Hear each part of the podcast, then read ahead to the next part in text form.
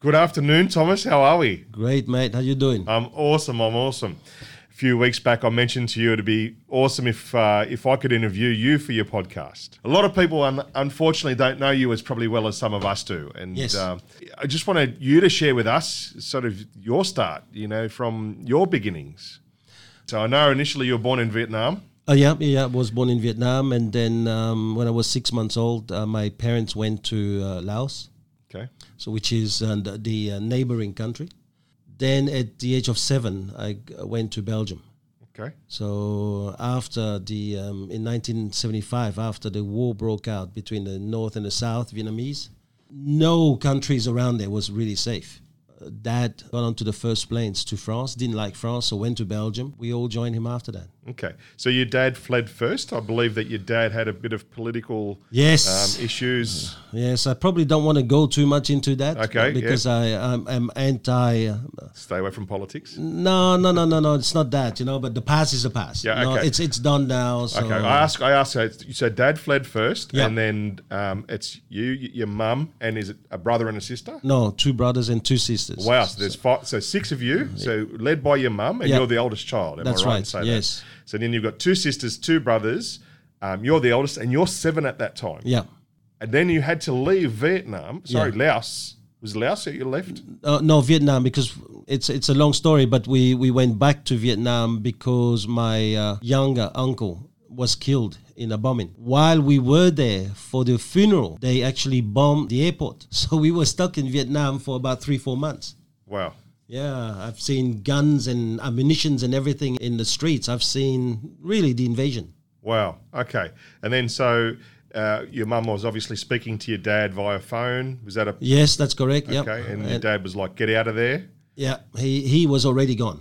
Okay. He, he said, This is the news I've got. Uh, they're going to bomb. And mom didn't believe it. Uh, so she said, Hey, listen, you know, my brother just died. I need to be here for my parents. I will join in a few days. Not the matter of few days. But he said, No, no, no, no. I'm leaving right now with, with one of the last plane. I, I got a tip from the uh, French embassy. So it's happening within hours. And he was right. Within hours, they just bombed the airport. And they bombed the, the runway so that no other planes could take off. Right. That's how they freeze the whole country. Right. So then you, so then your mum had that decision to take the five of you and, and escape altogether. That's correct. Yes. And how how was that journey? What was that journey like? that was a crazy journey because we couldn't really flee by plane. Even though she managed to find our passport, so we took uh, uh, uh, the first plane out to Laos, but then we were stuck. So mom had to buy us tickets to travel through the jungles by night.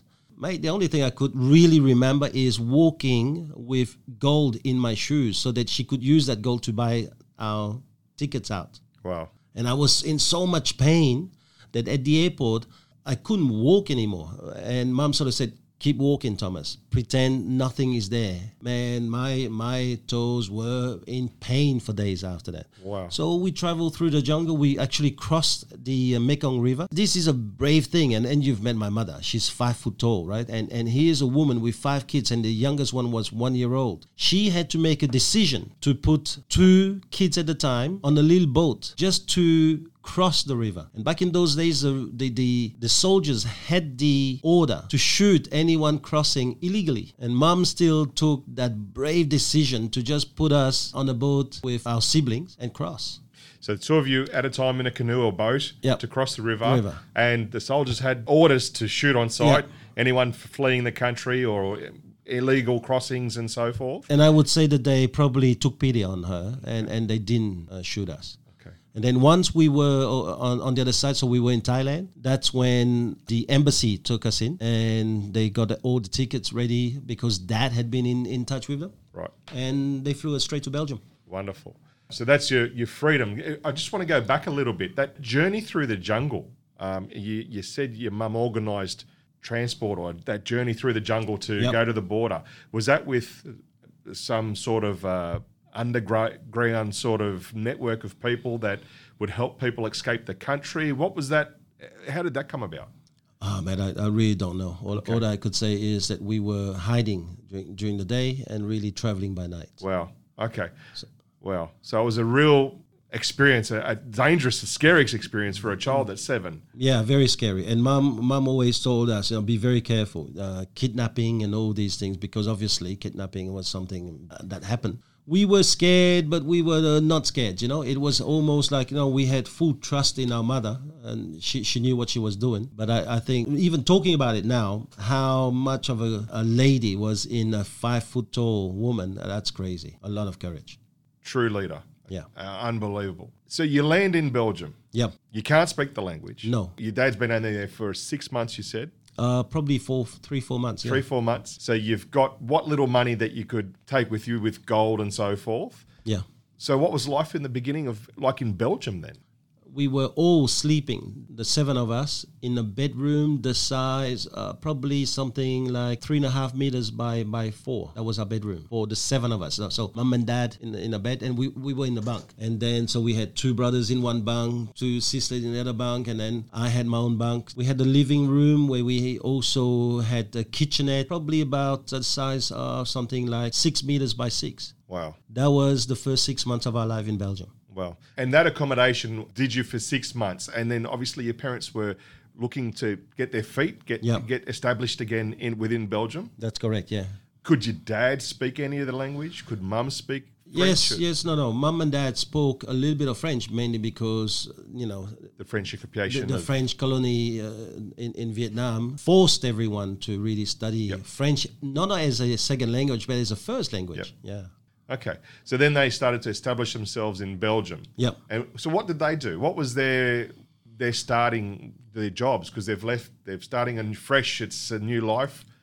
I think that mom, she became a maid, would go to people's place and clean their toilet and houses. Did whatever it took. Dad probably got hit the worst because here are two people who created a multi-million dollar business in Laos, right? They, they had the one of the most reputable school that was only teaching a lot of rich kids uh, to pass year 12. So that was really someone. But when he arrived in Belgium, they did not really recognize his teaching diploma. And so I think he took quite a bit of a hit. That he had to really take any teaching job in any places. Where mom, she understood we got lucky, we got out. So whatever I have to do now to make sure my kids got something, it's a plus. So one got hit by his vanity, and the other one was very happy with the opportunity. Okay. Moving forward for your father, did he take a while to overcome that? I don't think that dad's ever got out of that. Okay. I think that for the rest of dad's uh, professional life, he always had the resentment of working so hard, doing so much, and really not getting anything back from life. And so I think that in many ways, he sabotaged himself a little bit. Okay. And I know that with your mum's attitude, she went on to, I believe, you were telling me bakeries? Was it? Yes. So after a while, she put some money together, and and then she decided, no, now it's time for me to create my own business. And so she opened one bakery, and two, and three bakery at the same time, and then she decided to also have a restaurant.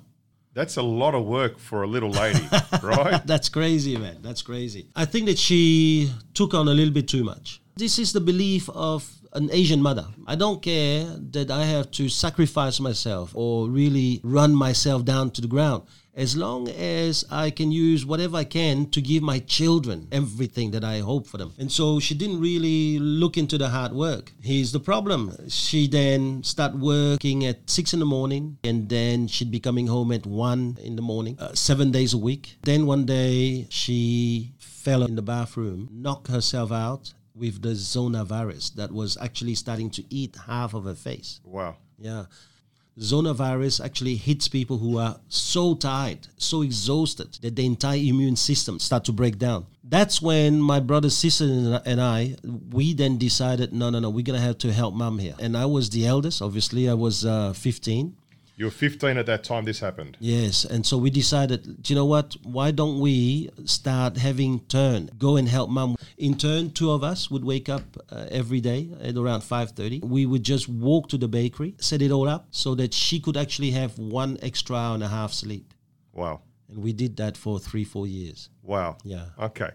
And then obviously your mum's health regained her health and she kept Yep. the bakeries and the restaurant No, she started selling off a few things because she realized it was too much. much. So she kept just one bakery and the restaurant. Okay. Seeing that work ethic that your parents had and the struggle that they had, uh, you believe you've carried a lot of that into your adult life? The work ethic, maybe, yeah, but the guilt of having to to work hard that that is probably more from education. Right. So I work hard, no problem. I, I can work very long hours, but no matter how hard I work, uh, even the little bit of rest that I take, I feel guilty for taking it, and that's from dad's education. I can understand where that comes from. The, I want to go back a little bit now. Yeah. I want to go back a little bit. So, seven years of age, we're crossing the Mekong River with gold in our shoes, and you're the eldest of, of five children. So, a lot of responsibility for a seven year old to be having really the family's wealth in his shoes Yeah, and ankle. And around your ankle. Right? Wow. Okay. that's that's a you know a big responsibility. And coming over to Belgium, then I, I would have. I I know of stories that you say that you are really responsible for the education and your marks of your brothers and sisters. Yes. Tell us a little bit about that. Probably because they've lost everything. The only thing left that they could have was to have a bit of honor. And the honor was through the marks that their children would, would get from school. And so that made me responsible for the entire family. Uh, not only I was to come home with the best marks at school, but also I was responsible for the schooling of all my siblings. Should they have less than uh, 80%, I was punished on the weekend with math exercise, whatever exercise there was in, in our books. And because for dad, they were too busy going out there trying to make a living for us, I had to do my part. And my part was to make sure that my brothers and sisters were doing well at school. Okay. And so, for how long did that continue? Did that continue throughout into your high school and Yeah, And oh, absolutely. beyond? It, it went right until I finished school. until you finished school? And then, when you finished school, did the next eldest child were they responsible for the ones under those? No, I don't think so. I don't think so. I, I, um, I think that it was only a responsibility that he gave the eldest in the family. Okay. You've had the responsibility of helping your siblings to achieve great results. Yeah.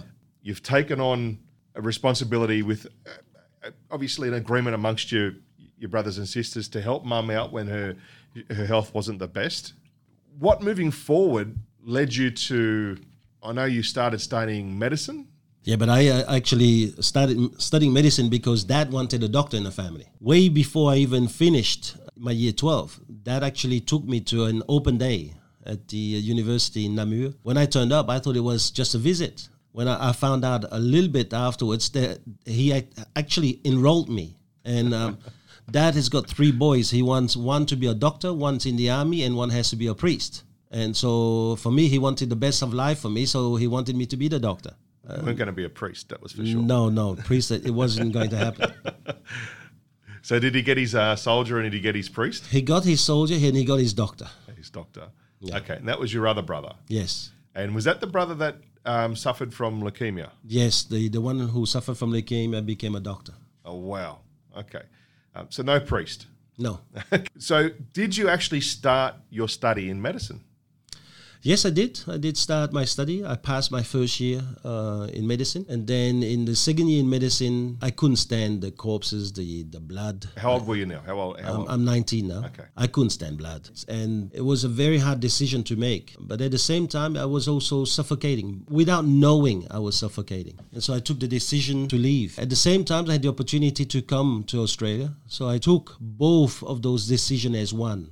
Did you go to your father and say, I'm, I'm leaving medicine to go to Australia? Or was it I'm leaving medicine and then it was a decision to go to Australia? Or I'm, I'm not really so sure now uh, how it really happened. But I, I know that I had to sit down with mom and dad and tell them, this is not for me. what was the response you got? Ah, man, I think it was a tough, tough decision for uh, for me to make, but also a tough, very tough moment for my parents. I, I, I don't know too much because obviously I didn't want to hang around too long. So when I after I said it, I must have disappeared from home for a few days. And so I don't know whether they slept. I don't know what they said to each other. But I think sometime as a child it's good to be 17, 18 or 19 because you you don't really live with too much care about some of your decisions. You you make the decisions and you hope that you know your parents are going to live with it. Thinking about it now, I think maybe I should have taken a little bit more care and really considered their feelings too without forgetting that it was my life that was at play. That's There's a big sort of decision for an 18, 19 year old to make by himself, straight out to the parents. And obviously, you're not aware of the repercussions. That's that- correct. No. Why Australia? Australia was probably the kind of countries that back in those days people were dreaming of. And also, Australia was where I had my girlfriend. That was the easiest escape because she was here. I think I didn't feel then that lonely. Going to Australia, no one was here. No one I knew was really around here. And that meant, for the first time in my life, I think that meant that I could make mistakes without the repercussion of Judgment. damaging the family name. Or the judgment of those around you and so That's forth. correct. So what year did you leave Belgium? 1988. 1988. So landing in Australia, Yeah. I believe That you. was a bicentenary. Oh yes, yes, yes, Yes, yes. yes, I actually I- remember I was working in a in a restaurant in the city. Yes, I, land, yes. I landed two or three weeks after the bicentenary. Wow. Mm. Okay. And so you left Belgium, you've landed in Australia, and I, you tell a story. You've you had a couple of hundred dollars in your pocket, or Four hundred. four hundred dollars in your pocket. Yeah. In 1988, and still not a lot of money then, and it wouldn't have been. It's not that much now, and it wouldn't have been that much then. So you've landed, new country. You know one person, I believe, Uh, and her family. and her family. Yeah. What do you do? Well, I, I decided I was going to study English. So you And landed and you couldn't speak English. I couldn't speak very good English at all, mainly because What's changed? No, no, I'm only joking. I'm joking. my, my mother tongue is mainly French. right. you know, as, as a Belgian, you yeah, you know a little bit of English because you have to study at school. But I never had the intention of going anywhere, you know. So for me, English wasn't something I, I really concentrated all my efforts upon. And so when I came to this country, I was enrolled into Inlingua School of Language. I thought if I'm going to really make a living here, I might as well just spend a year studying this language the best I can. When I went to the school, they, they put me in a class. When when I realized after the first hour that I was not in the best class, I was pissed off. So I went down to the reception and I said to them, "Listen, I pay money. I want top class, not shit class." Anyway, whatever happened there, they decide to put me in the best class in the school. And I thought, I might as well just make my money work, you know? Man, what a big mistake. I, at, at least the first few weeks. Every five minutes, I had my hand up. I uh, didn't understand things. I, I was asking for more uh, clarifications on everything. But then I think that that actually pushed me to do the best I could. Being put amongst people who speak English better than you, That's right. peers, forced you to improve quicker. Yes, because I was because I'm very competitive. Right. I was the last in the class. The only way was up. I wanted to get up there as fast as I could. Beating these guys became a challenge for me. Right. Every single day on my way home, I would walk along the train station and pick up the newspaper from garbage bins or on seats. Mean, back in those days, man, with 400 bucks in my pocket, I didn't want to spend 40 cents buying the paper every day. Yep. But I had to study English. So I would just pick any newspaper and read for the 40, 45 minute trip home and then white out a few words so I could complete the sentences again. So I did everything with the paper. So this competitiveness, it just instilled in you this competitiveness. Does this come from maybe your upbringing with your father, with um, the schooling in within Belgium, and helping your your kids, uh, your your siblings? I, I would say it is coming from dad. From dad, it was, I had to be number one. If if I was second in the class, he wasn't happy. Yeah. Okay. And you know, there's a saying Anthony Robbins says we can blame our parents for the bad things, but we've also got to blame them for the good things. That's correct. Yeah, And that competitiveness that you've got is served you well in your life. absolutely. It's a fantastic thing. During this education of English, just in Australia, were you working at all, or was it just study? Or No, it, it was uh, just studying for uh, quite a few months. But then I knew if, if I wanted to pay for my studies, I had to do something. And so I knew that there was some scholarship, but um, I didn't know how. All I wanted was to study more than anybody else. So after about two two months, I became number one in the class, and I thought, man, this this is not good enough. We've paid for a year, and after two months, I'm now number one. What am I going to do? So I decided to write a school magazine, and so I went to the uh, principal, and I I said to him, listen, Howard, Inlingua is everywhere in the world. So why don't I just help you spread the word about the school? And so the idea was that I was going to get a magazine printed out with at least 60 articles every second week from all the students who were at school, and we were at least 500 at all times. yep, he sort of said to me, What's the catch? I said, No catch. All I want is three typewriters, the access to the photocopy machine, and access to the teaching panel so that if I needed help for corrections, they, they'd be there for me. He thought it was just a joke. But from that day onwards, every second week, I was pumping a magazine out with at least 60 articles from students all over the school. But then I was the one correcting all the articles. Right. I became now the guy who was actually studying faster than the best class. And from that thing, and, and this is why I truly believe in doing the best you can until opportunity reveals itself to you. Robert Kiyosaki walked into the school because he was a very good friend to Howard's wife. And back in those days, Robert Kiyosaki was running, uh, you, you know, Robert Kiyosaki, the rich, Rich dad, Dad, Poor Dad, dad, you yeah. know, and the, the quadrants. And he saw me being busy with things and he saw me uh, organizing things at school. And Robert was running a seminar back in those days called Money and You. So he said to Howard, Who's that kid? Because I want him in my course. Why don't you just pay half of his seminar? I'll pay the other half and we whack him in the course. And so, even though my English was pretty bad back in those days compared to now, it's not so good, but it's it's not It's all- as it's bad. Good. You know, It's good, mate. I, I was privy to uh, be in an amazing seminar that lasted three and a half days with very successful people. At the age of 21, being able to learn the principles of business from a guy like Robert Kiyosaki, it was just out of this world. I believe at that seminar he pulled you up on stage, did he not? Yes, he did. He did. Tell us a bit about that. After a few days, I don't know. He, he was he was probably looking for things that stop people from reaching success. And so when he got me on stage, it was pretty good because when he asked me about my problem, I said, "Listen, this this is my predicament. I'm I'm here away from my parents who've done a lot for me, and I feel guilty for leaving them. But I I also realize that I can't go home because if I go home, I not only I failed, but also I will suffocate again. I mean, for the first time in a long time, I'm breathing.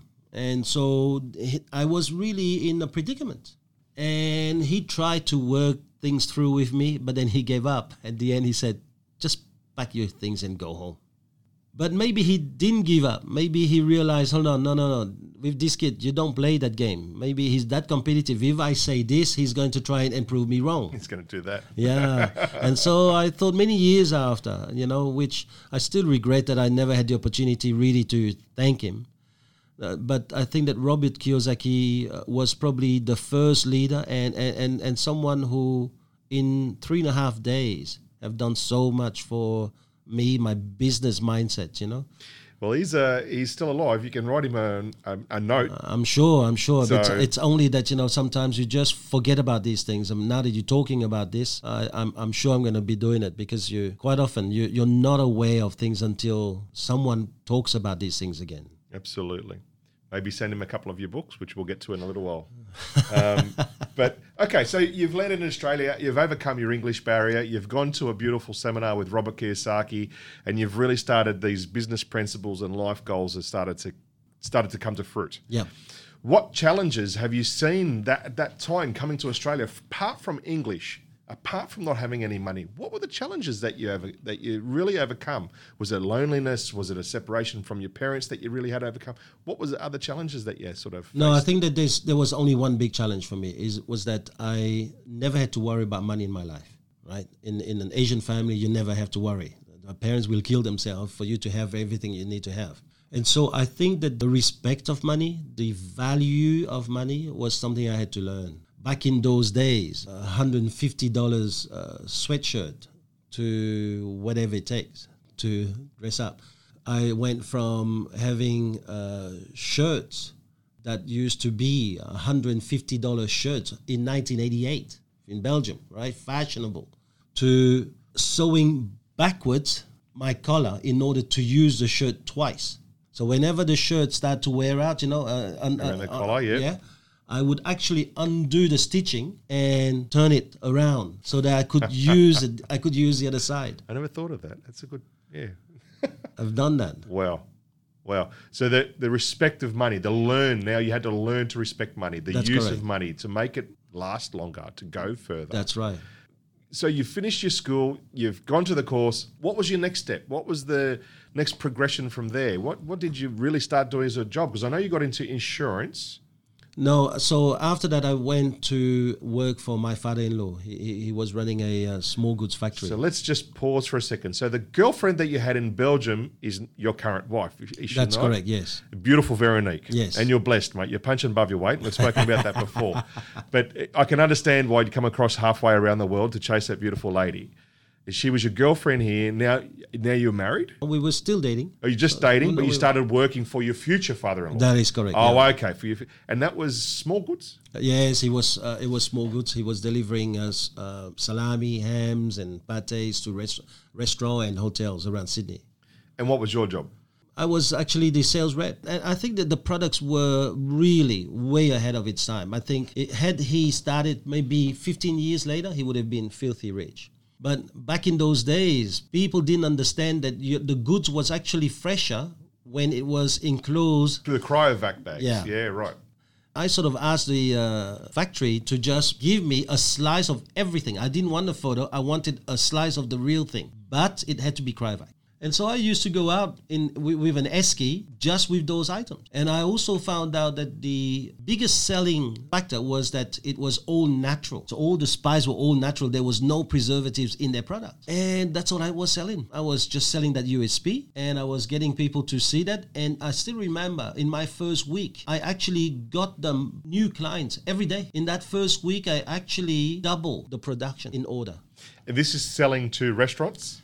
Selling to cafe and restaurant and delis. Okay. So you're walking in with the live product, live, I mean fresh product, Yep. walking in and selling it. You found the USP, delivering it, and this is a, a sort of a natural uh, journey for you. You haven't been taught sales by anyone. No. It, it's something that you've worked out for themselves. Yeah. You're a bit of maybe a natural natural salesman in there, obviously. No, a natural survivor. Natural. Okay, now I like that. Natural survivor. I like it. So, and then the orders went through the roof. Oh yeah, absolutely. So, so why aren't we seeing Thomas Leo Wang small goods? I mean, why, why is it now? What happened to that part if you were doing so well with the small No, goods? so I, told my father-in-law uh, I, I really didn't want to be in small goods, right? I wanted to have a job, and also at that point, I wanted to help them expand. And I told my father-in-law, I will expand your business within twelve months, and, and then I'll be out of here. And so I did everything to um, expand their business. As a matter of fact, I created the entire line to the, the Blue Mountains. I Wow. created uh, the line to the Hunter Valley Wow. and down to Wollongong. I did all that in 12 months. And then because it wasn't really my interest, I, I really wanted to do something of my own. Yep. Uh, that was um, that was a time for me to leave.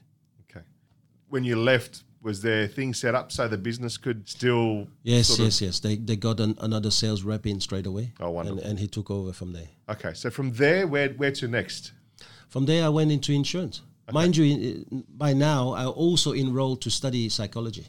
Okay. So you're doing that part time. I was doing psychology part time, And and, is I was that- working full time. Yeah. Okay. Is that was correspondence or were you going? No, no, no. I was at Macquarie University. Okay. I still remember. Um, at first, they rejected me, and I went in to see the dean.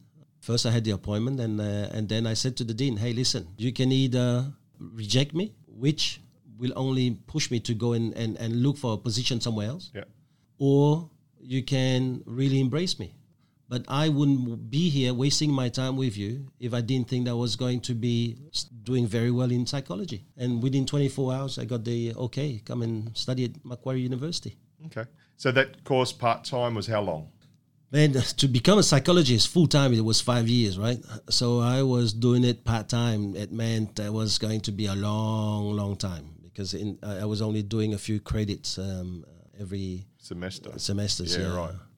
So it was going to be a long journey. Yes, but then uh, it's a funny thing because as much as I fought for this, I actually quit after having done three years of psychology. By that, I I, I finished all the hundred credits. I, I I- I was well into the two hundred credits, starting some three hundred already. So I was actually pretty far. But I wasn't interested anymore. I had done stats one, stats two, stats three, but I was not interested in the study of the norm. You know, in psychology, it's all about the Gauss curve. And what you want to do is study the 95% of people who actually fit the uh, equation. Right. You were not interested in the top few percentage of crazy people. They weren't giving you what you were thirsting for. Yes, and I wanted to know what the crazy people were doing, like the top guys. Like why Richard are, are they- Branson, why is Richard Branson the way he is? And Yes. is such and such? I understand. And you couldn't get that from that study. No. But it took you three years to work that out, that that was not going to be within that course. That is correct. However, it gave me an understanding into the human psyche. right, That's where I really started to love the mechanics of thinking. right. So the thirst for the human knowledge, for the human behavior Yeah. was there. But then when you wanted to find out that top 5%, 2%, you had to go further for that. Yes. I, I know, and uh, I probably a lot of others, well, I know a lot of others know that you love to read. You absolutely advocate on Einstein saying that read an hour a day in your chosen profession and you'll be in the top 1% Is Within uh, five years. Yeah. within five years. How long have you read for, for an hour a day? When I met my second leader, so uh, he was, uh, his name is Al Hurst. So, who was your first? Sorry, who was your first? My real first leader, I would have to say, Mum. Okay. She was the one who taught me a lot of good ethics without teaching. And, and that's the crazy part. Who taught me a lot about caring without teaching. The first teacher, really, uh, I had here, and I call him as the second one in terms of mentorship, is Al Hurst, a tall black American guy. He um, in insurance. He is probably the best salesperson I've ever met. Okay. So, you were doing psychology and you were doing insurance selling, selling at the same time? Uh, no, no, no, no, no. I actually did insurance first, and then I think I started psychology. Okay, but was it uh, simultaneously? Yeah, You- yeah, yeah, okay. Um, so during that period, you've met Al, Yeah, and then he's told you to. to read. Okay. And he, he did it very well because up until that age, I never read anything else but uh, I think one book. And, and the reason I had to read that book was that the, the teacher, over the past 30 years, that was the only book he read every year. Right. So he knew it by heart. Right. So I couldn't fool him. Otherwise, I fooled every other teachers in, in, in my, all my years. I, um, they used to ask you to write an essay on the book that you'd pick. I'd pick, obviously, a book that no teachers in their right mind would read Yeah. And I'd read the first ten page, the last ten page, and make up like everything in between. I had good good marks. And so I never liked reading because for me it was a waste of time. Al knew exactly how to to get you to fall in love with books because he would wake me up at seven in the morning. He'd call me at home and he would say, "Man, I just read something. It's almost better than sex, and uh, I thought I'd better share it with you." And he would just read one or two paragraphs with me. In the way he was reading it, he w- was making it live. He was living it, you know. And he, so he would ring you at home and then read these paragraphs over the phone to you. Yeah. So here you are, maybe having a coffee, half asleep. He starts reading these books to you Yeah. over the phone. Is this a, is a daily ritual? No, it wasn't daily. So he'd do it every now and then, right? Wow. So maybe once a week, next time once a fortnight. He would always share. And then every meeting, he would always share some of the lines he was reading. Well, And that got me. And so the first book he asked me to read was Think and Grow Rich by Napoleon Hill.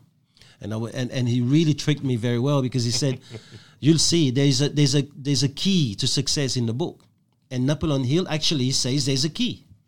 All right, you, you'll you'll find it. I don't know where, but for uh, ev each person is going to be different. You'll find it. Man, I was so obsessed with finding the key. I read the book looking for the word key. You know. And after the first time, I was so upset I couldn't find the key. I went through it again. Uh, but it was an ama- amazing, an amazing book. I think a great introduction to anyone who wants to start reading. okay. Well, that's actually good because that's a segue into one of my questions, but that's good. So Al's given you this thirst for knowledge Yeah. now. Okay. And uh, so you're already doing the psychology together with the uh, insurance selling. Yep. And Al's now introduced you to this world of personal improvement. Yes. Okay. You've taken off and you've run, and you're doing well with insurance. Uh, Yes, yes, yes. So I was winning awards, um, and I was in his company, and I topped the uh, company at one stage too. And so he, he took me first class to the to the snow, just Wow. just to teach me that life's very short. That whatever you do, do it first class or don't do it. And and I still remember he the, the, the stuff that he did was just crazy. You know, being picked up in limo, having the pilot talking to you and congratulate you when he was ten thousand feet in the air, or things like having Dom Perignon champagne from the moment I left my apartment to the return trip. Wow. So Dom Perignon everywhere, in ev- every room, eh, everything. I said to him, you know, wh- why do you spend that much money on four, five days? And he said, Young man, I want to learn one thing. I never want to see you come back here. All right? You'll do this place and this no once. Next time that you do it, I want you to hate it. Next time you're going to do it, you're going to be saying, Man, I don't have Dom Perignon. Man, I don't have this. And you'll never want to come back. And I thought he was full of shit. Many years later, I went back and he was absolutely right. Since then, I have not been back to Thredbo. Because the experience didn't live up the second time. That's right. In comparison to your first experience. That's right, because he gave me first class. And the, the reason he wanted to, to teach me that is that life's way, way too big to redo things again. Do it right the first time. Yeah. Whether you party or whether you relax or work, whatever it may be. But he, the work ethics I had to learn from him was very tough. Like selling insurance, I had to study things by heart. He could actually get in the middle of a, uh, a line and he says, continue on that line. And if I was one word wrong, I had to redo it again. And we were made drilled. We, my colleagues and I, if we had a meeting with him at three o'clock and we were late, he locked the door on us. One guy, he actually wasn't late. He left his things on the on the desk, but he picked up the phone because he had to talk to a client. That was the year when the first mobile phone were out, so we all had those big bricks, Nokia bricks or NEC and he got locked out. When he reopened the door, he said, "Next week, young man, lunch is on you." Anyway, we thought, ah, well, you know, lunch, that's cool. You know, it's fun. We were making money, so we were having a bit of fun. Well, Al had called the place and told them to put aside some bottles of Dom Perignon. That lunch was so expensive, but nobody wanted to be late afterwards. but I, but I had learned, you know, whatever you tell Al, whatever he says to do, don't question. Now I know where you get it from.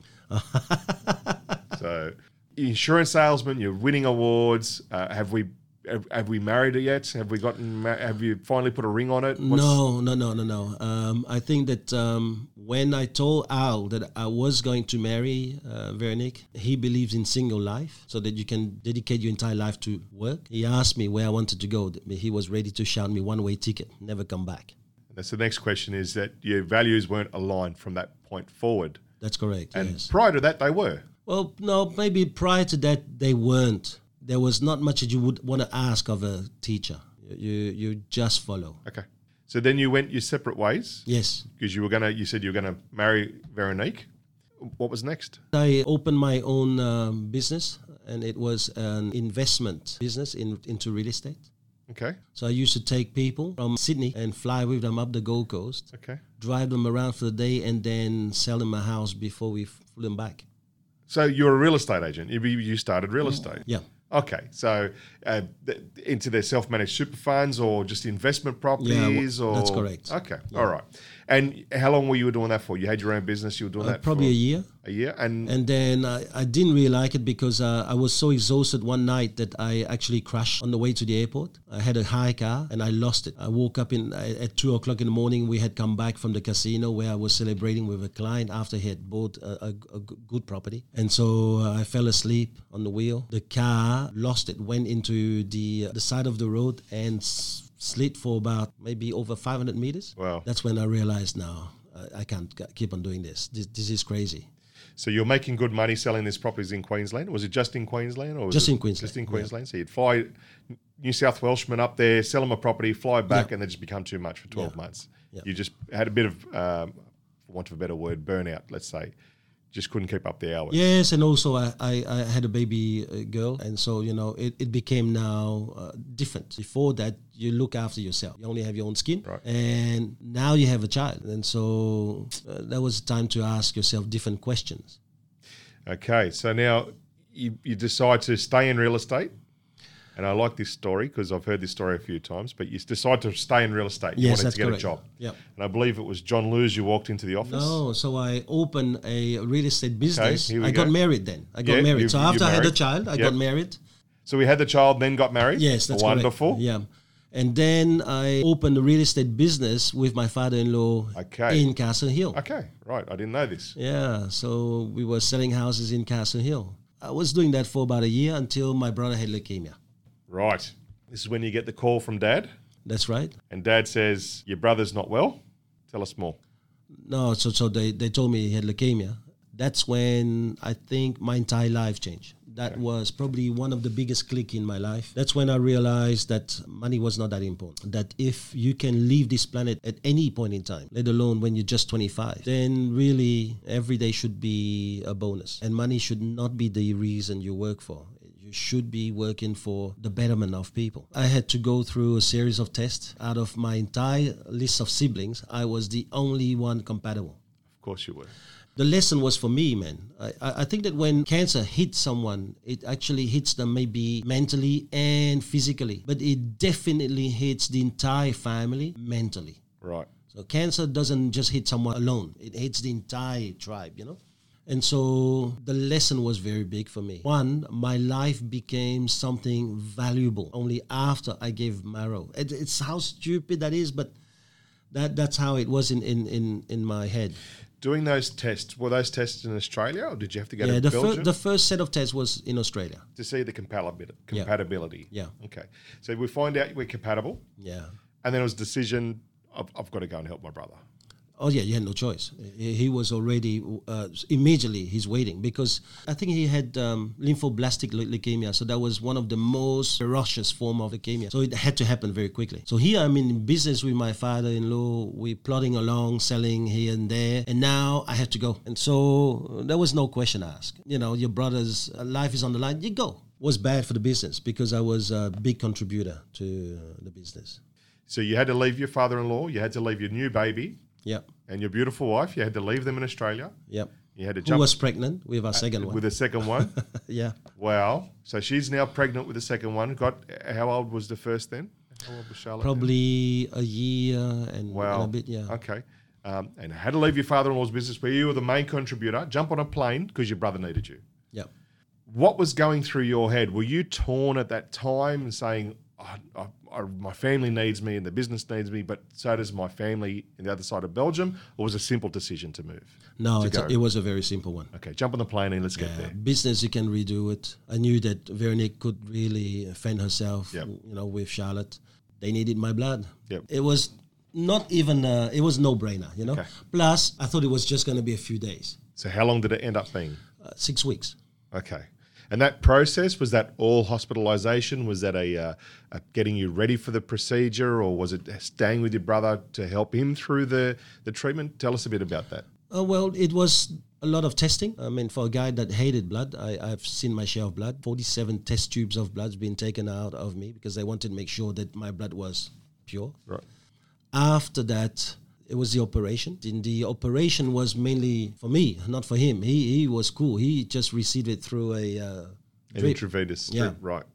However, after a few days, he started having a bit of a rejection, and that's when they kept me. Because of the rejection, he wasn't making platelets, so he so he started bleeding. The uh, doctors were really fearing the worst, the hemorrhages and things like this, you know. And so I had to stay back and go to hospital every second or third day just to give him my platelets this time. Wow. And I had to wait until it was all stabilized before I could fly back. I can imagine during this process they would have been quite concerned about your health at that time as well, making sure that you're well looked after and, and so forth and, and nourished. Would that be right? Yeah, that's correct. But um, I, I was also a guinea pig because back in those days they wouldn't do that. They didn't do that. Back in those days, if you had anesthetist in your blood stream, they wouldn't want to play with your blood and put that in the patient. But they had no choice. It was that or he was going to bleed to death. Yeah, right. So they took the risk of taking that the, the platelets and injecting in him with a little bit of that anesthetics that I had in my blood. Okay. So you've you've you've given your, your marrow and the platelets, and your brother's working through this this leukemia. Yeah. And I know there's a story that you tell of being in that ward. He's in a ward of uh, With six, other people. Yeah. patients. Uh, yeah six altogether, or is it? I think six other people. Tell us the process because I know that you were there for that a long time and you got to speak to a lot of Oh these yeah, people. yeah. I spoke to all of them. And so we're talking about people who understand that this is more than likely the end of my life. Yeah, that's correct. Actually, as a matter of fact, they all died. and your brother was the only one. the only forward. one who survived. So on you, what it might sound a little bit of like a selfish question. What did you take from that? That with those people, did you again see the value in your life? The saddest memory is that I spoke to a 14 year old Italian young girl. And I think it was the worst because I could see a, a young girl who was about to start life. I could see her being a bit, because she's naive, because she's young, she'd believe all the things that people tell her. And I said, Don't you believe whatever the doctor's telling you? Even if you get something a bit negative, you have a chance to fight. And so I was trying to prepare her for a fight, but I, I found out afterwards uh, she passed away after after the age of 17. Well, okay. Just going off track here for a second, do you think that maybe hospitals or those people who are at that point in their life need more people to talk into their life about don't listen to the crap, you listen to the good. You are going to pull through. Do you think that needs to be more of a mind game for them rather than a health game? Yeah, I think that every disease is a mind game. Unless you walk right into an x ray machine or something that's really going to damage, you you know. I, I think that everything, every illness has got both a software component and a hardware component. Yeah, right. There is a mental side, and then there is blood that is cancerous. A blood is that is cancerous. So there is a physical side to attend to. Okay, awesome. Now, your brother improves, your brother Absolutely. Yeah, and it, it you're back you're back in Australia within six weeks. What's his recovery time? What's I mean, obviously he's not up doing marathons in six weeks. I no, mean, no, no, no. I think he was in there for about two or three months. Okay. And then he had to go home and stay indoor for another three months. So really, you're not out of cancer un- until the fifth year, right? They always say you have five years remission. So it was really counting the five years, you know. When you went back, that was the first time you had been back to Belgium since you had left. No, that's not correct. No. No? No, no. So you had been back to Belgium for a holiday in between that Yeah. and so forth. Okay, all right. Yeah. And when you went back, did you feel a, a tighter connection because your family was you were their last hope, basically? Did was the family so grateful that you were there? Yeah. Was there a Yeah, it was really a lot of uh, love. I think that when there is no issue, we create crap. But then when he had cancer, we all put our differences aside. And, and that was an amazing thing because um, everything was about love. And, and I think that that's really um, when I enjoyed that human connection the most because there was no more hidden agenda. There was no more running after something that had no meaning to Mom. And, and that was beautiful, man. Yeah, that's awesome. So then six weeks, you say goodbye to the family, back to your little girl that would have grown up a bit, and uh, a Yeah, wife that right. would have uh, That was about to pop. was about to about to give birth. Okay, there we go. And um, the business. So what? Back straight back into the business, or no, that, so I had made the decision then that I was not going to come back. I'll go back into the business. Okay. Yes. And so I decided, well, I have no cash really to start my own thing now. And I needed cash. I couldn't pay my upcoming rent. Mind you, I had borrowed for some beautiful friends, some Vietnamese friends, uh, before I had left. And so I decided now it's time to go and look for position. That's when I went to John Lewis. Okay, so that's the story that I was saying before. I just want to go back a second. So, um, and it- we're talking about highs and lows, and some of the story that you're telling is the first time I've heard it. And obviously, so you were in the insurance, making a lot of money, But spending a lot of money. spending a lot of money. So still don't have that the financial wisdom that you needed. No, I had the best bar for a 22 year old. I, I have friends who who would talk to my uh, in laws and say, "How does he manage his money?" I, I used to put crazy parties. Okay, so you used to spend it as quick as you made it. Yeah. Um, didn't save for the future. No, Um, now, now your brother needs you straight away, and you're short of money. that's correct. So you go and find some beautiful friends that could front you some money. Yep. You go and help your brother, you help your family, come back, and now you're in debt with Yep. a little bit less marrow, Yep. but uh, full of love. That's right. And you've got uh, a, how old Charlotte? One, One one and a half. half. Yep. And you've got one just about to pop, and a beautiful wife, and you're in debt. And now it's time to go get a job at John Lewis. that's correct.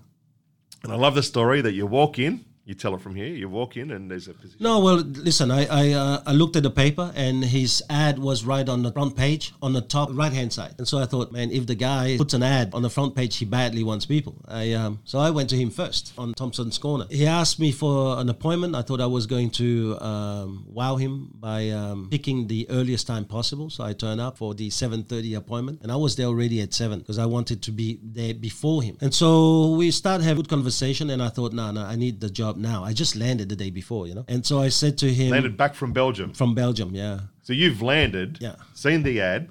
Next morning you're there. I'm there. then it- yeah. yeah. I thought I'm gonna have to get this job now, otherwise I can't pay the the, the rent that's coming up. And so I said, Who, "Who's the best you have here?" And he said, um, "Well, that's my son, Andrew." He's um, and he, he he pointed at the board and he showed me the target he was going for, and he was going for four listings that month. And so I said to John, "In my first month, I will double his figures." John was impressed with this. Then afterwards, he put me a second hurdle. He said, "No, I, I belong to a system, and we, we go through a heavy recruitment drive before we give someone a position." I'm thinking, "Oh no, I, I can't wait."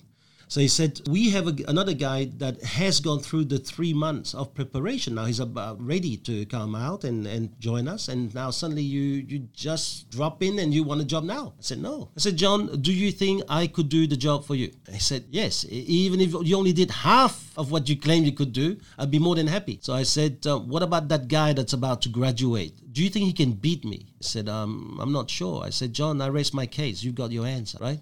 Then came the third hurdle. Uh, John now said to me, Listen, I'm not going to make a decision now. We are Friday. Uh, so I will call you on Monday and let you know of my decision. Yep.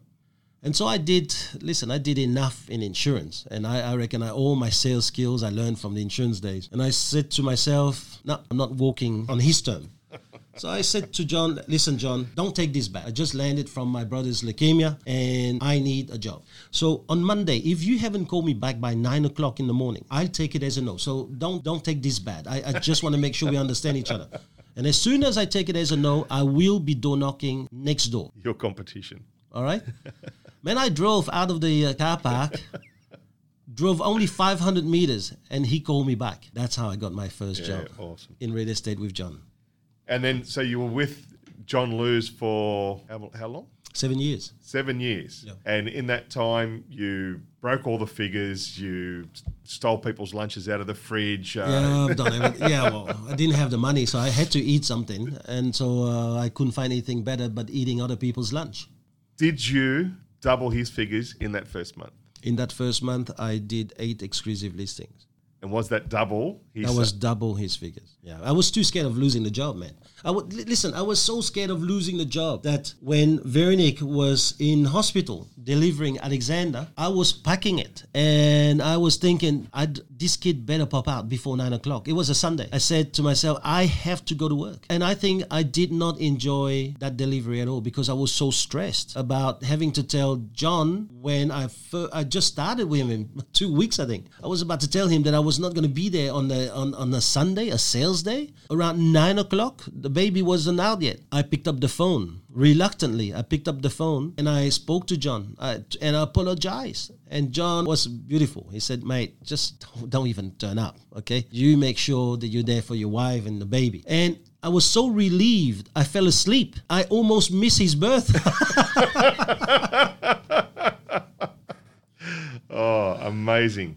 There was a sense of duty, and, and I think that you know a lot of those things. People these days probably would listen and say, "Man, I, I wouldn't do that." But thank God I did, because I don't think that I'd be doing what I do today if it wasn't for all of those qualities I had to build o- over the years. You know. Yeah, okay. And so, seven years in John Lewis. Tell us about a bit of your accomplishments in that time.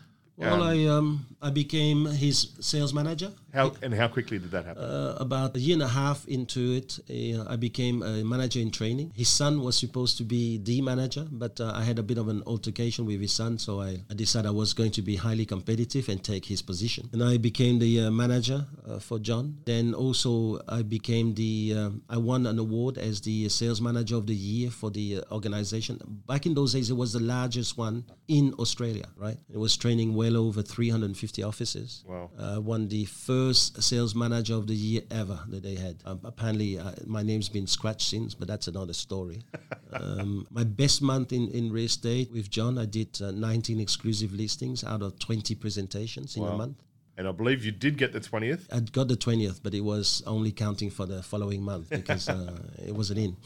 What brought it to a close at John Lewis? I mean, I know he got sick, He got sick, he got cancer. And uh, you tell a story of, and it's a it's a beautiful story. I love this story.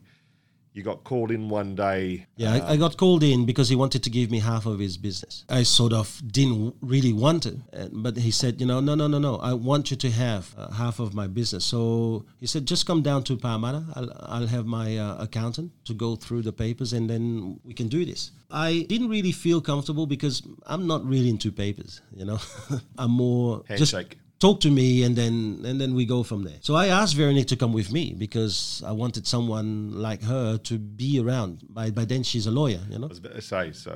thank god i turned up with her because there was three lawyers and two accountants and john. I would have been alone against all of these people and here we're sitting down and the accountant he's opening his mouth and saying things like i don't know why john's doing this it's unheard of And all my years of practice no one has ever given 50% of a business that is making the kind of money it's making he kept on going on with this line of conversation. So that pissed me off. And it was the 19th of March. So I stopped him. I said, listen, today is my daughter's birthday. And I'm sitting around listening to you, talking to me as if I am the one stealing from John Lewis. I said, I don't need this. I'm out of here. So I ran out. John ran after me and said, No, no, no, Thomas, forget what he just said. Come in, just sign this thing so that you can have this and then I can just go and do my things. So I said to John, Why do you want me to have 50% of your business that bad? So he said, With my cancer, they only give me three years. And I just want to go out there and enjoy a bit of life. Wow. I said, John, you don't have to give me the business. Give me a bit of paper now. So I wrote on a bit of paper, I, Thomas Lewang, will stay with you for a period up to three years while you're enjoying life. and I signed. I said, Here you go, John. Now let me go and celebrate my daughter's birthday. So Veronique and I, we left empty handed, but I was happy. Happy that somewhere I didn't take advantage of him Yeah. because that, that was uh, something that bugged me Yeah and somewhere where I truly believe that even though it was a gift, the gift must first sit well with you. It came with strings attached, and it was, wasn't truly a gift. It was more of a bribe for you to stay where you would have stayed anyway. Yes, but on the other hand, I really wanted a man to enjoy his last three years. Absolutely. So even if he had asked me to do that, even without a paper, I probably never have left him. So he managed to enjoy that time he had left. Oh yeah, and and I think that that's the beginning of some of the mistakes because I was a young manager. I was a two-year-old manager, so a baby in the world of management. I think he left a lot of management decisions to me. He would go to the Simpson Desert and do the crossing, and would leave six months at a time. I wouldn't even talk to him for months. You know? Wow. Wow. Yeah, there's been a few mistakes. I, I, I have to say. So you, two years as a manager, thrown in the deep end to now run an office. And the, the office, what, what's how many sales are doing a year, or how many salespeople did you have? Was it Oh, I think we we had seven salespeople. seven? Okay. Uh, we were doing probably um, 20, 24 sales a month. Wow. 30 odd listings, 35 a month. Wow. Yeah. It's good figures. Um, and you were how old at that time? I was 30. Okay. Um, so making a lot of decisions for someone else's business. Yeah. Uh, so you obviously made a lot, a lot of mistakes, Yeah. and but you've learnt from those mistakes Well, some you learn, some you do it again. Yeah. and get a second chance to some, learn. some you do it again. Yeah, absolutely. At what time did we did you leave John Lewis? At what stage was it? 2000. Okay. Yeah, 2000. And had John passed and had the had the business gone to his son or No, no, no, no, no. There was there was some something silly. By by now, uh, John was really desperate to get out of the business, so he wanted to sell the business, and he wanted me to now take over. That's not what I wanted. I, by then, I had my own dreams I wanted to go for. You know, after a little while, selling a house to a homeowner, it's not what gives me the uh, the, the, the excitement anymore. I really had learned over the years of management that the excitement I got it from training people because as I became the sales manager of the year, the uh, organization, the training organization, started to send me here and there to help some offices. Then other offices start to come for help, and that really gave me a good vibe. Whenever I'd walk out and I had changed the room, that, that's hence the dream of now training other offices came into my life. There were a few things that were done badly. Anyway, I had to go. So you so you left John Lewis in 2000 Yeah. and straight into Wiseberry, or was there a period No. there? Or No, I started Synergy- training. Synergy first. I actually, no, I actually was going to walk out of uh, real estate. You're going to leave real estate altogether. Yeah, I, I felt pretty bad about it. I, I felt that I, if the industry was going to be like this, with people who were sharks, I didn't need to be there. You were going to leave the industry altogether Mm-hmm. and go in and start training. Yeah. Just start training all salespeople. No, I wasn't even thinking about training. I was about to just walk away from the whole lot. Okay. To, and did you have an idea on what you wanted to do? No, I, I still remember sitting in um, backyard for two weeks, highly depressed. When you have put seven years into a business and you have also decided to push back your goals to help someone, and then certain people like really sabotage everything so that they could have their own agenda, I had nothing left. Yeah. So it was as if I was being uprooted, if you will. I thought it was unfair. I, I thought everything, man. I, I didn't even know what I was going to do. I mean, after seven years here, what, what do I do now? Do I restart? Yep. So I had so many questions, but then within two weeks, something competitive came into me. And I thought, you know what? I'm going to show these guys what I'm made of. They were in training, I'm going to train too. And I'm going to show them that I can train too. And that's how I got my uh, second life to real estate. Okay. And again, back into that competitive nature. Yeah. That fight for it, that fuck you sort of moment. Yeah. So it's two weeks, you know, the pits of depression and you're lifting yourself out of it. What's the thought process from there? Is it I'm going to open, I'm going to do real estate training, or is it now I need to work out what training I'm going to do? No, or- no, I'm going to do real estate training. That's all I knew. Real estate was uh, everything I knew. But then I was walking in Lane Cove uh, with my wife one day when a leader of the organization came out from his office and he said, Thomas, what are you doing? We started having a chat. And I said, ah, man, I'm not doing anything, you know. And he said, mate, get out of retirement. I need you in my office. I don't care what happened and what what those guys in training said. I want you in my office. I couldn't work with the guy. It was nice of him. And I said, no, no, no, don't worry about it. So I went home. And as I got home, another leader gave me a call and said, Thomas, I, I just heard that um, blah, blah, blah, you're available. I said, no, I'm not available. I'm not going anywhere. I'm going to do my own training. And he said, hey, listen, my business is in trouble. I just need your help. If you can just give me a few months of your life and help me. And I thought, what do I do? Do I start now with my dream or uh, do I just go and, and help someone? I decided to put my dreams on, um, on a back burner and I went to help this guy in Castle Hill. How long were you there for? I said to him, I'll give you six months. And, and within six months, I will help you turn your business around. He was actually a few weeks from closing its doors. Yep. And I had to recruit everyone. I, I still remember the first day I walked into his office, I said uh, to his team, listen, Club Med's finished now. All the palm trees been removed from the premises as I speak. So here's going to happen. It's, we're going to all work very hard here now right? Those holiday makers can now leave, but the ones that are gonna stay, gonna work hard. I'm gonna promise you one thing: I'm gonna make money for you. And so I had to do a full recruiting drive. I think we put through something like almost uh, 80 people through the course. We, we had 300 people turning up at our recruiting drive. So we put through almost 80 people after interviewing. So you imagine number of interviews, mate. Back in those days, so I did the uh, the training. First group was uh, five days a week, uh, nine to twelve. Second group one to four. Then the, the last one five to eight. You know, and out of that, I built a team of seven people for my mate. From 300 down to seven, the cream of the crop. That's Yes, no, no, I had a few more, Okay. um, but then I sold them to other offices. Okay. In yeah. I sold them. So, for example, one guy I sold to an office uh, in Drummoyne, 500 bucks a month they were paying me. As long as the guy was there, they Yep. paid me. So, man, I, I thought, uh, here you go. This this is how you start doing some of these things. And I kept uh, the, the ones that were really good, um, that I really liked around me. I had a lady who used to live in Camden, totally moved up to Castle Hill just because she wanted to work around. So when you say you, you picked the ones that you liked, was it more than just skill? Was it their values that you can see? Was it their culture, cultural alignment that you could see as well? Yeah, I, I think you try, you try. But uh, back in those days, I wasn't as good in, in terms of picking values, and so uh, I was more or less looking at the uh, location If someone was going to be down south, there was no point for them to drive here. They were going to kill themselves. Yeah, right. And so those people, even though I loved them, like the guy I put in in uh, in Drummoyne, I really liked the guy, but he was way too far for me. I, I picked the ones that were really living around us. Okay. Yeah. Okay. And when you walked into that trading room that day and you said, you know, uh, Palm Med, whatever it is, is on Club Med's gone. Med's closed. Yeah. Palm trees removed. Now we've got to work hard. Yeah. What's work hard?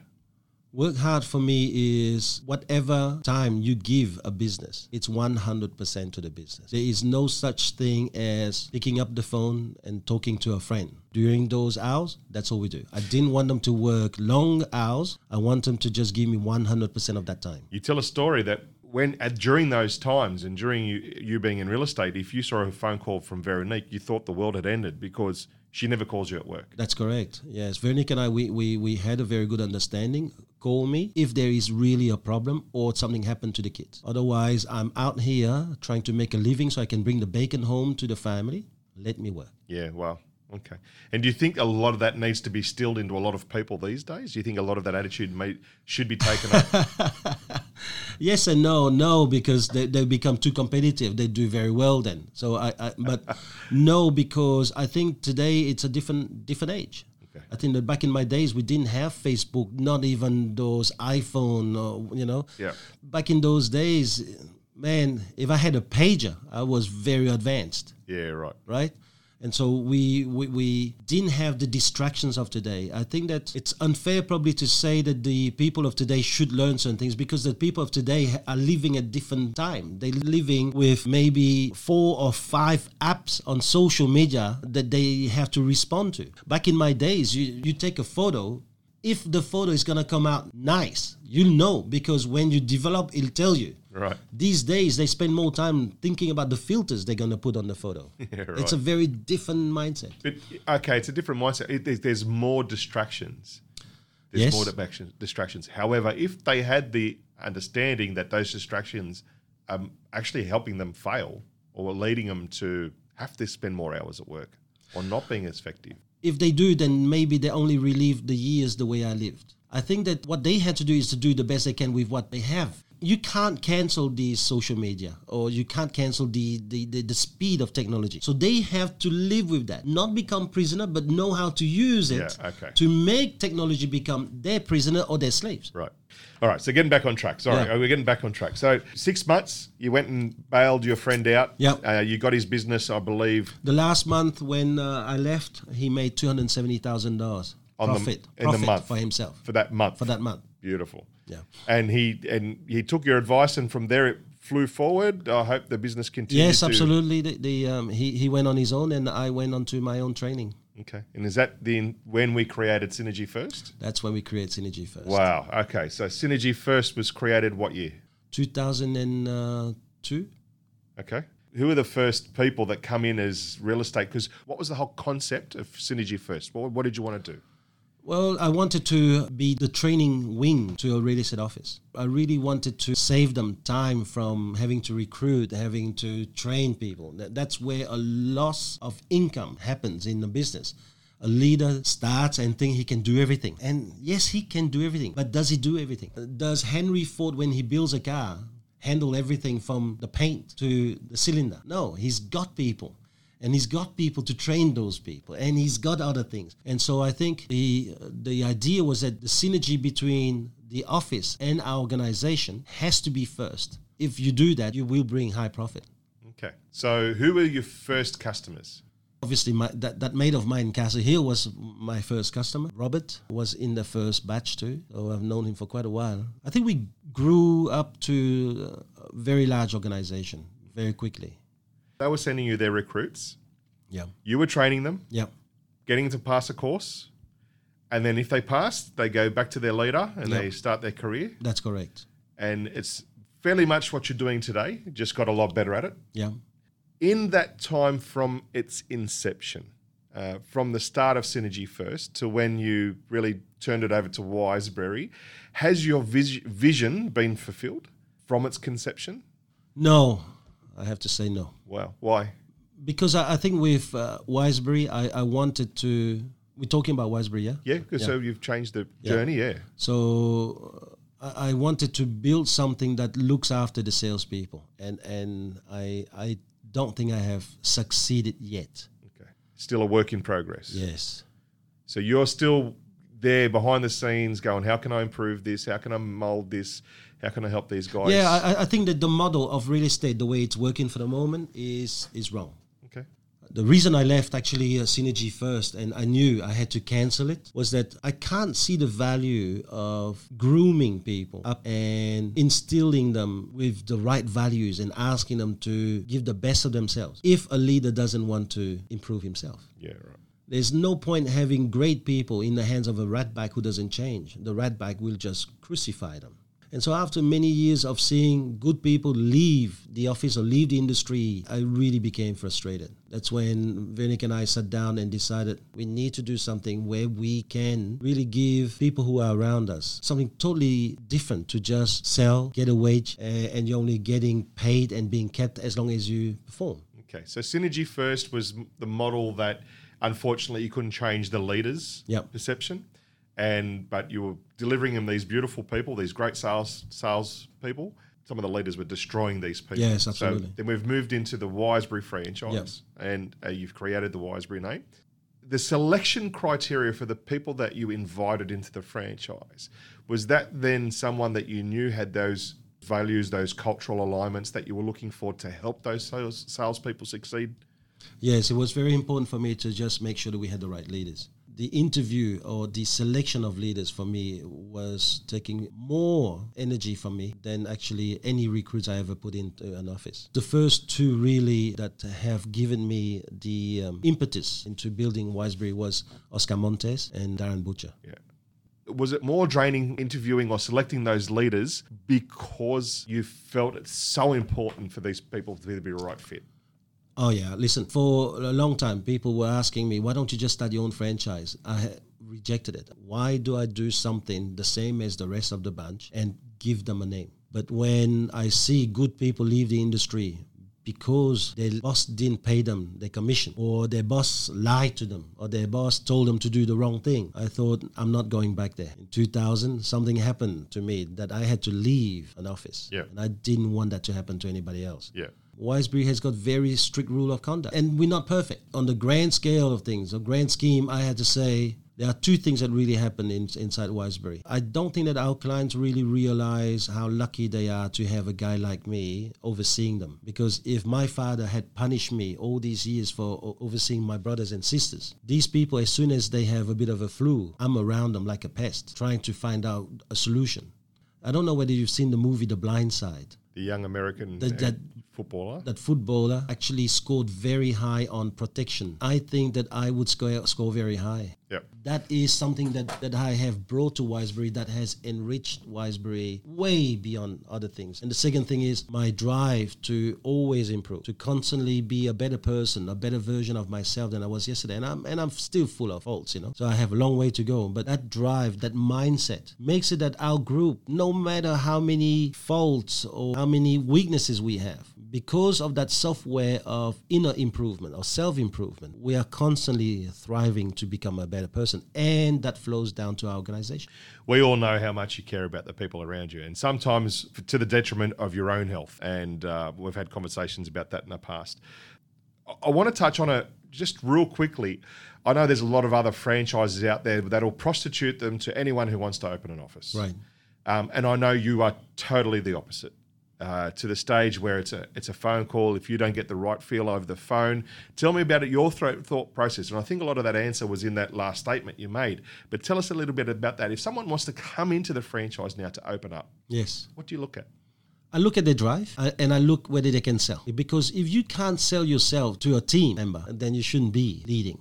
And I also look at the drive. You, you have to be someone who's ready to work whatever and do whatever it takes. Then I look at their value. If they have bad values, that's the end. Al always told me a line. He said, You can hide from a thief, but you can't do anything with a liar. What he was trying to say to me was, If you can't find people with the right values, whatever business you do with them will always come to nothing in the end. But if you find someone with a great set of values, teaching them to do other things, if they have the seed of selling, that's a cinch. What hurdles have overcome recently within the group? Do you have any challenges or have you had any victories that you want to share with us recently? and there's there's always many challenges. You know, I, I- deal with challenges all, probably almost every day, and I think that the biggest challenge is we live in a world where money, our commission, is way bigger than our salary. And so a lot of people, for the sake of getting more commission, will sometimes park their values on the side way of the road in order to get to their goal and then pick up their values after that. The biggest challenge is to really teach our people that under no circumstances money should become our temporary master or our permanent masters. And, and that's a difficult thing to do. So sometimes I, I sit there and I have to say, sometimes I feel the, the, the burden of such a quest is huge because the minute that you give yourself as a slave to money, he will come back and claim it whenever there's too much pressure. Yeah. And straight away, I see good people who will do nasty things. To me, if you can't really be the master of money, and there's plenty going around, I'm not interested in being around you. Yeah. Okay.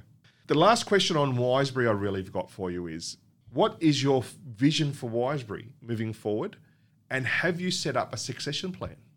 Well, I have not set up a succession plan uh, as per se. I have some kind of succession plan uh, in place, yes, but the the plan is still a young plan.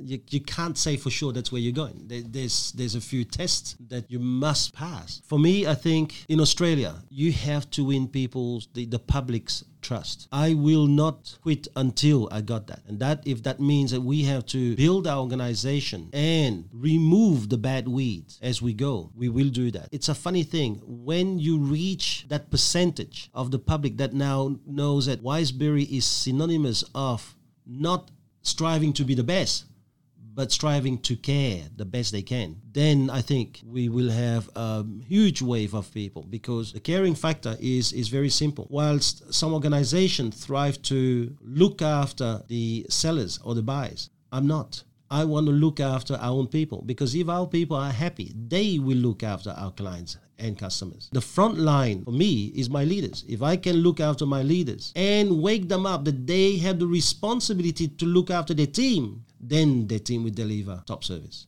Fantastic. You, think your goals have changed over the years as you've grown? Goals always change. Everyone who goes on vacation and says that I have done exactly everything the way I planned it, they boring people. right? Because they have not allowed the mind to be permeated by what's happening when they're there. You might say, I'm going to be here this morning, I'm going to do that museum in the afternoon, I'm going to eat that, that night. But who's to say that in the afternoon something really happens and capture you? That you have not walked into a different restaurant, something that your heart clicks with. It's taken the So spontaneity. you have to be able to change your plans. So yes, I have goals, but the one thing that I don't want to be prisoner of my goals. yes, okay. Greatest strength, greatest weakness. Oh, gee, tough question.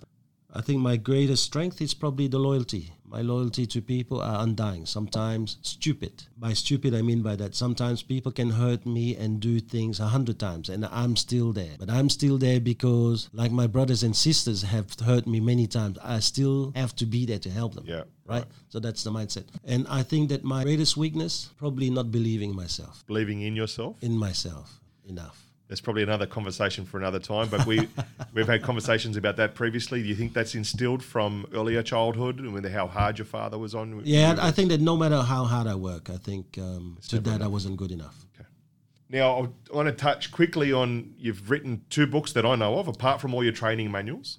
You've got The Power of You, which is the journey, your journey through your brother's um, uh, recuperation. Yeah, And you've got your latest one, which was Vasey.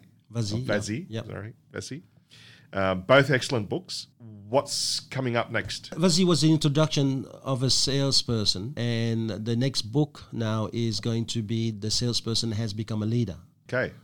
And so it's now the journey into leadership, or the way I see it, obviously. And then um, after that, he's going to start juggling business life, leadership, and family. Okay. Okay. When will we expect that book? Well, I have almost finished now the uh, the leadership one, but there are some things I'm not happy with. So so I'm reworking some of it. I, I know that I got you to read the, the, the first copy of, a few months yeah, ago. Yeah. loved it. Yeah. But then since then, I have changed the ending. I have actually chopped the ending by 30 pages and sent it into a different direction. All right. Well, we're looking forward to that. Okay. Three quick tips for a new real estate agent. For a new youngie, straight at the desk, phone, pass the training course. Three good solid tips. Embrace something. Go out there and seek knowledge. Embrace it, but then do it. Don't just embrace the part you like. Just do the entire thing. You can't just say, I'm going to build a Ferrari, but I don't like the steering wheel. There's an just old, there's an old saying that says we're drowning in knowledge but starving for wisdom. Oh, wow. Okay. So take that knowledge and do something with it, right? Yeah. Tip one, tip two. Tip two is make sure you have a mastermind group. And the mastermind group are not the people who are going to make you feel good every day.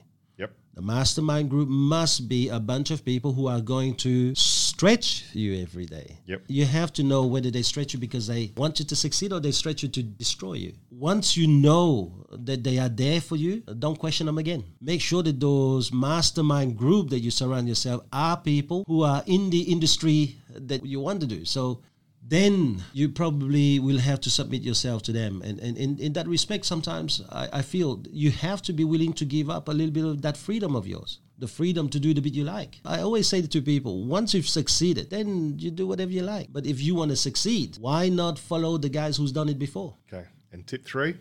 Tip three is always remain humble. I think that the ability to stay humble for me is that ability to stay grounded, to always remind yourself that you were nobody before you start this, and this can be taken away from you at any point in time. And that along along the journey, if the only person you always stay stay true to along the way is yourself, then whether this opportunity is taken away or not, you haven't lost too much. Okay, so earlier you did mention a book, Think and Grow Rich. I'm going to about to ask you three books you recommend people read, three must-read books. So will we say number one would be Think and Grow Rich? Yes, I, I think uh, that should be read. I think that Awaken the Giant Within by Anthony Robbins sh- should be read. I, I think that there's books for everything, right? But the, the uh, that one there is very very good. As a matter of fact, I read it seven times before I landed in Belgium and gave my brother Maro. I actually gave him the book. I asked him to read the book. Wow. That was an amazing book. So there's two. Oh man, there's so many books that I can pick, you know. So now trying to just put them in order, that's not fair. A lot of the people, let's be honest, a lot of the people listening aren't avid readers. So those two books are fantastic books. So what's the first one that really comes that they'll get the probably the most out of? I think that the um, Developing the Leader Within by John Maxwell is a very good book because we are all a leader of our life. Even if we don't have any children, we, we don't have a family, we are still the leader of our life. And I think that that book is a must read. Now, the reason I say uh, it's number three, I, I think that on equal part three, you probably would want to read Failing Forward by John Maxwell as well. If it wasn't for Failing Forward, I probably would have left this industry. Wow. Okay. Yeah, it was um, a friend who worked in the uh, training organization that, that dealt with me some heavy blows. He actually sent me the book.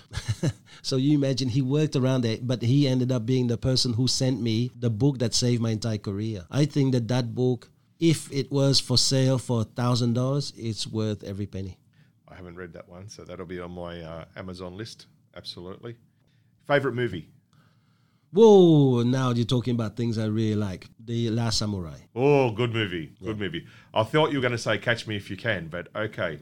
No. Last Samurai, good movie. No, the the Last Samurai was all about destiny, was all about doing the best you could, all about virtues, maybe achieving the ultimate, not caring about your life. Uh, so there was a lot of things, all about embracing people who were your enemies so that you could make them into better human beings. Yeah, wow. I mean, there's so much in that, man. All right, last two things. Best piece of advice that you've received. Yeah, well, it was from Al, who said, You grow from two things the books you read and the people you meet. If tonight you're not going to meet anyone worthwhile, sit down and let Carnegie talk to you. If it, if it was Dale Carnegie or well, you know, whoever. whoever it yeah. may be. Wonderful. And finally, best piece of advice that you've given or that It's- you can give. Listen, the best piece of advice is always a piece of advice that I don't do. That's a, that's a funny thing. For quite a while, my signature was love life because I wasn't loving life, and the signature was always there to try and remind me. And then I got to loving life, and then I realized I wasn't living life. I think that my top thing is to tell people to live life. When I see my young children now living life, sometimes I have to say uh, I'm jealous because they live in it. And, and I think that that's the best piece of advice that you know, I could give uh, anyone because that's the advice I'm trying to live myself To live life. to just live life. We we don't live life. Most of us we we live our past. We live the fear of the future. We live the anxiety of the future. We live through the chain and slavery of the past that we didn't like. To be able to truly live life, you have to disconnect that anxiety of the future that is unknown and remove any chain that you got from the past. Only then can you really truly live life. Wow. Mate, I think we're going to leave it on that last saying because what an absolutely fantastic time I've had. Thank you very much for me allowing me to ask you some questions that I've never known the, tr- the answers to and being so open with No, us. I wanted you to ask that. Uh, I think that when you came up with with the idea, I thought it's true. I've been doing these things, and and he is um, someone who's just asked a very simple question. I actually really wanted you to do it because we've had many conversations, and I think that there is a depth in you that is very very wise. So thank you very much for this today. Absolute pleasure, mate. Absolute pleasure. My honour. And, mate, anytime you need anything, you know. Thanks, Chris. Thanks, mate.